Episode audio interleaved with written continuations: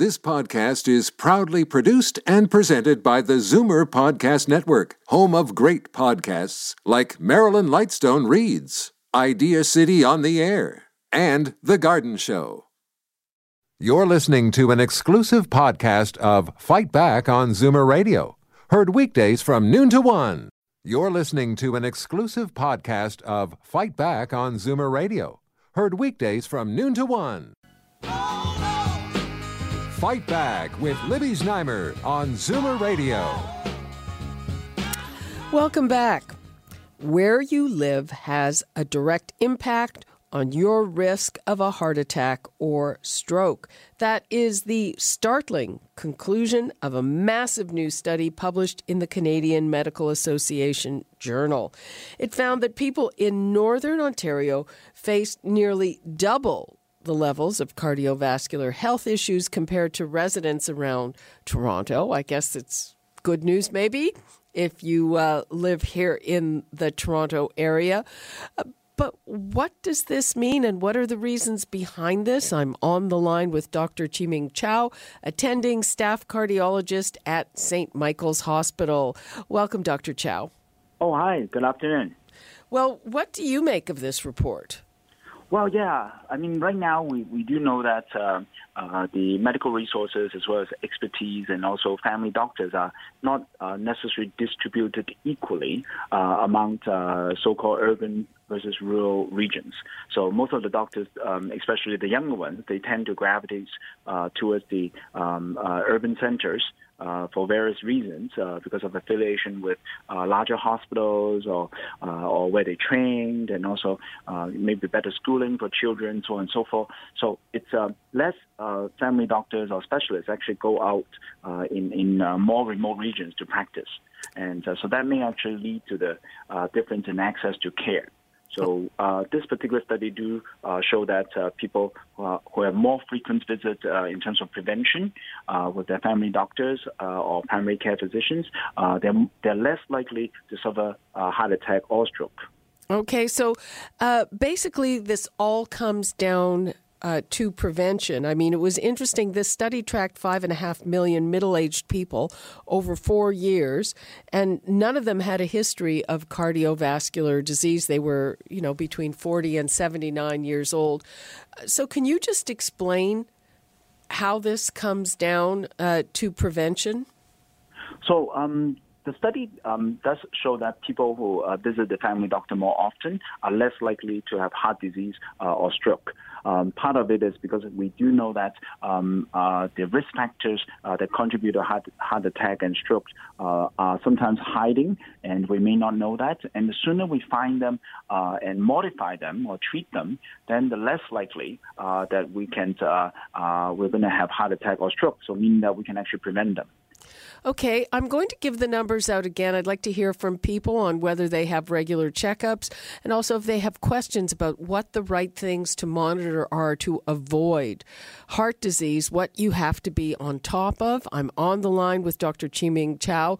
Uh, the numbers to call 416 360 0740, toll free 1 866 740 4740. We're talking about a startling uh, report uh, based on a very big study, which shows that where you live has a big impact on your risk of heart disease or stroke. And it comes down to prevention, it comes down to staying on top of. Uh, your risk factors. So, uh, doctor, just please go over what the risk factors, what the things that people could should be checking on a regular basis. Yeah. So the risk factors that are uh, contributing to developing heart disease and stroke, um, they are the common ones that we all know. Uh, just to remind everyone, is basically uh, the older we are, uh, the more likely we could have heart disease and stroke. Uh, by being male is also put us as a risk factor, and also certain ethnic groups such as South Asian uh, as well as Afro-Caribbean also put you at higher stroke as well as a native Canadian as well. and then in terms of risk factor that we can modify, uh, basically uh, hyper pressure, diabetes, uh, cholesterol, smoking, uh, as well as uh, uh, not being physically active, as well as being overweight or being obese. Mm-hmm. So, all things that most people know about, but that can be very difficult to change. Exactly. And also, some of these um, uh, risk factors are, are not having symptoms. Uh, so you may have them and you may not uh, even know about it. For example, many patients uh, may have high blood pressure or diabetes uh, or cholesterol issues, uh, and they may not even know about it. And by going to your family doctor and have them check uh, on a regular basis, especially when you're 40 or above, especially uh, when you have a family history uh, of heart diseases and stroke at uh, earlier age among your family members, then those are the people that should go to the family doctors and have them check regularly. And uh, is it? I believe it's true that a lot of people actually have diabetes and don't know. Yeah, I mean, not everybody have uh, symptoms with diabetes, especially when it's in a very early stage.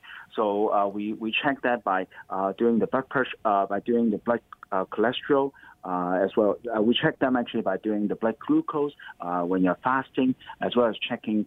there's a number called A1C, which reflects your glucose over a three months period and then uh, we can make a diagnosis of uh, diabetes uh, or pre-diabetes uh, before you start having symptoms.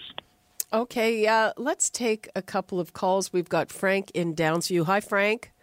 Hi, Ben Libby. Uh, I had a bypass surgery. Mm-hmm. I had angina. I retired, and four months later, I was in Mount Sinai Hospital, and it was because of stress. I'm I'm having regular every month. I'm going to my family doctor. Good for you. And uh, I want to ask the doctor. My uh, I have problems with my platelets. Uh, my mm-hmm. platelets are so low that yeah. I have to have transfusion. Right. And I wonder if anything has to do with my heart. Yeah, so uh, we do have patients who have uh, issues with their platelet, especially when they have uh, autoimmune uh, system uh, issues that uh, uh, affect the platelet production or, or being destroyed more prematurely. Um, it, it, uh, it's a situation we run into every now and then, uh, and it becomes a problem, especially after heart attack. Uh, there are certain medications such as aspirin or antiplatelet medication uh, becomes important to prevent heart attack. And um, these platelets, despite you don't have a lot of them, uh, they're not functioning the same. So uh, becomes a, a, challenge in terms of whether we could give you aspirin or not. So it's better to check with your uh, family doctor as well as your uh, blood doctor, the hematologist, about whether you, you could be or safely uh, being on these antiplatelet agents uh, to prevent uh, future heart attacks. Well, my platelets, my highest is around 80 which uh, okay. bad, and yeah. which I I heard that uh, a normal person has uh, 120. Yeah. And uh, sometimes it goes down to 60. That's when I have to have a transfusion. Right. Yeah. Is so we, we yeah we do run into that uh, uh, situation, and uh, it's better to check with your family doctor as well as your hematologist about uh, whether you could be safely put on aspirin or not. Okay. Well, I am on aspirin uh, one day okay. a, okay. one a day. Okay, Frank, okay. thanks for your call. Okay. Bye bye. Bye bye. Thank you. Okay, uh, we've got uh, Mary in Scarborough uh, wants to ask about atrial fibrillation, which, uh, of course, is a, a, risk of stroke, right? Yep. Mary? Indeed. Oh, yeah. Hi, Libby. Hi, Dr. Chow. Thank you. Hello. Um, I was recently diagnosed at the beginning of December, actually, uh, with atrial fibrillation. So it's new to me. I don't know much about it. Um, is it genetic? And will this be with me for the rest of my life? I'm on medication now, but I, I guess it's a trial thing because what I'm on now is not working. Bisoprolol? Yes, bisoprolol, which is oh, the okay. I can't even pronounce it. yeah, they're not easy to pronounce. yeah. And it's an agent to slow down your heart rate. Mm-hmm. Mm-hmm.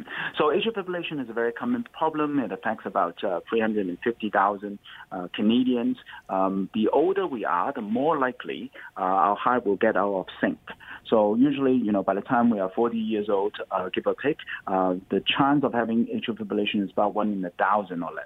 Mm-hmm. But uh, when you get up to about 70 or 80, mm-hmm. then the chance of having atrial fibrillation goes up to about one in 10. Wow, so, I didn't know it was that high. Wow, yeah, I, like I turned 79 in December. Yeah. Yeah. So so so if you you know talk to all your friends at about uh, give or take 80 years old, Mm-hmm. uh, one one in 10 or uh, two in 10, uh, you know, uh, will will actually have this problem just because our heart has been working really hard over this year. Mm-hmm. They, they actually get out of sync, or we uh, the common risk factors. Uh, one of them is age. The other one is high blood pressure, and also we have younger people who have a sleep apnea, uh, or when they sleep they start like snoring a lot and and stop breathing. That's another risk factor. And another risk factor among younger people is actually uh, drinking as well. So those are the the big ones uh, that we encounter.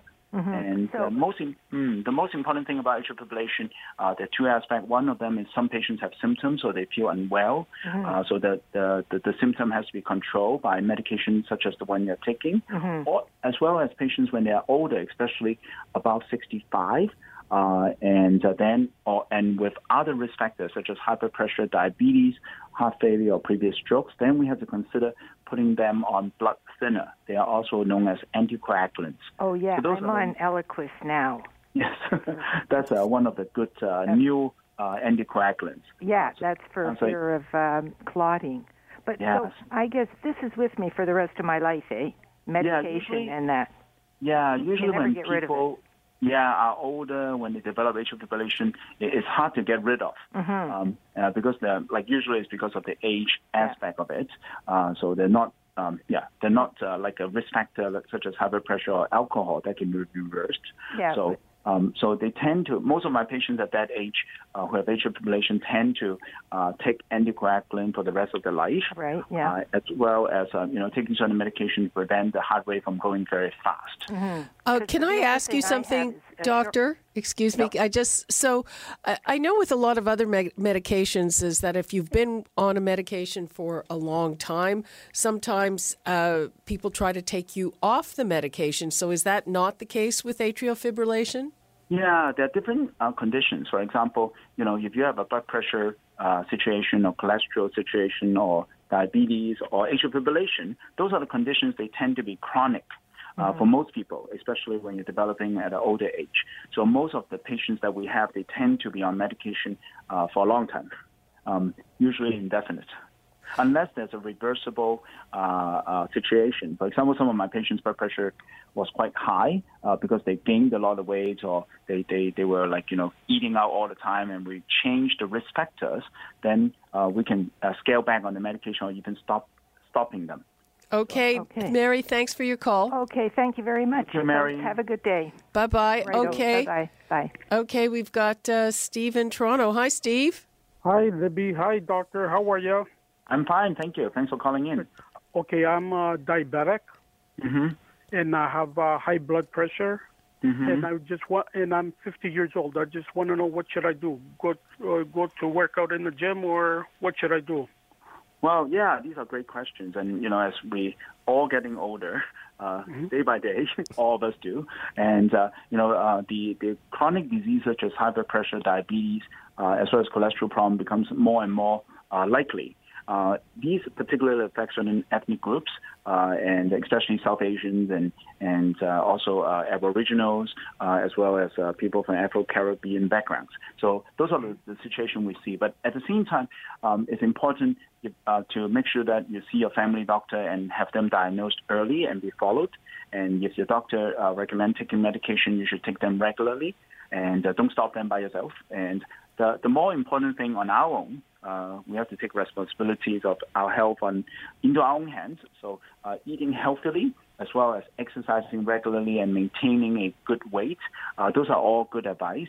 And uh, you know, it's a it's a lifelong project for us to keep ourselves healthy. Thank you. Okay, thanks a lot. Thank you very much. Take care. Thanks for calling Bye. in. Okay. Uh, we have a few minutes left. We've got Sophie in Hamilton. Hi, Sophie. Uh, good afternoon to both of you. Thank you. Um, doctor, uh, a question. I have had three stents. The last one has been last May. Yep. Now, I still have jaw pain, tooth pain. It goes all the way to my ears, and chest pain. I am taking um, nitro uh, Yep. when, when it's very bad, and yet my doctor tells me there's nothing else they can do. Can you help me, please? So um, these are the situations um, we do encounter, and um, um, it's harder to make all these uh, suggestions over the phone. Um, listening to the story, uh, there's a few possibilities. One is um, there may be uh, other vessels blocked that are quite small, uh, that are not uh, amendable or not treatable uh, by using stents uh, or they're not accessible by our, the way that we normally conventionally uh, fix them. So that's one possibility. The other possibility is that this pain may not be related to your heart. So despite the fact that you have blockages, they may or may not be related to the heart. So those are the two possibilities. It's worthwhile for you to um, talk to your family doctor as well as your cardiologist and sort out which one is the likely situation. And and also, you know, there are lots of other um, cardiologists in different, especially in the large teaching hospital where we specialize in um, difficult cases where you can get a second opinion as well. That's very good advice because uh, if things go on for a long time and you haven't got an answer, there's always a second opinion. And, and, and often, you know, people are afraid of offending their doctor, and that's really not the case. Uh, it's a standard thing to ask for a second opinion, and you, you shouldn't hesitate to do that if you haven't got an answer that works for you, correct? Thank yep. you. Um, a question: If I have an MRI or anything else, does, any, does does anything show? Can you see anything with yeah. any X-rays? Yeah, usually for, for, for blockages, we, we tend to use uh, coronary angiograms, the ones that we inject dye directly in the arteries because you have stents already. Uh, doing CT uh, scan or MRI uh, with the stents, it's hard to actually see within the stents uh, because of the artifacts. So um, so again, uh, and then there are other non-invasive tests that one can do. For example, uh, stress ultrasound or stress nuclear test that can look at whether there's there are any residual uh, blockages or or burden uh, of lack of blood supply to your heart. Mm-hmm. Mm-hmm. Uh, thank you very much. Yeah, we okay. know that is very difficult for you. Okay, you're very welcome. Thanks, Sophie. Thank you very much. Okay, uh, Doctor, we have uh, about um, a minute left, so just wrap things up for us. There's obviously been a big rush of people who want to talk to you. I think we're going to have to schedule another uh, another interview on heart health. Just uh, bottom line for people to take away from this study, please. Yeah, I think you know um, it's of interest to know um, you know not um, the uh, healthcare that we have are not distributed equally. Yeah. Uh, some places have more than the others. It's important uh, for us to actually uh, take it upon ourselves to uh, have uh, regular visits with our family doctor. We, we do have a very good healthcare system in terms of um, this public health situation and being able to access our doctor and and um, it, it, takes it upon ourselves to actually make sure we make the visit and actually see the doctor and have your regular checkup.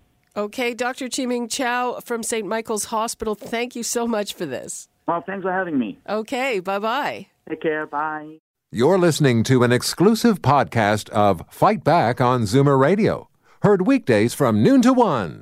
You're listening to an exclusive podcast of Fight Back on Zoomer Radio, heard weekdays from noon to one.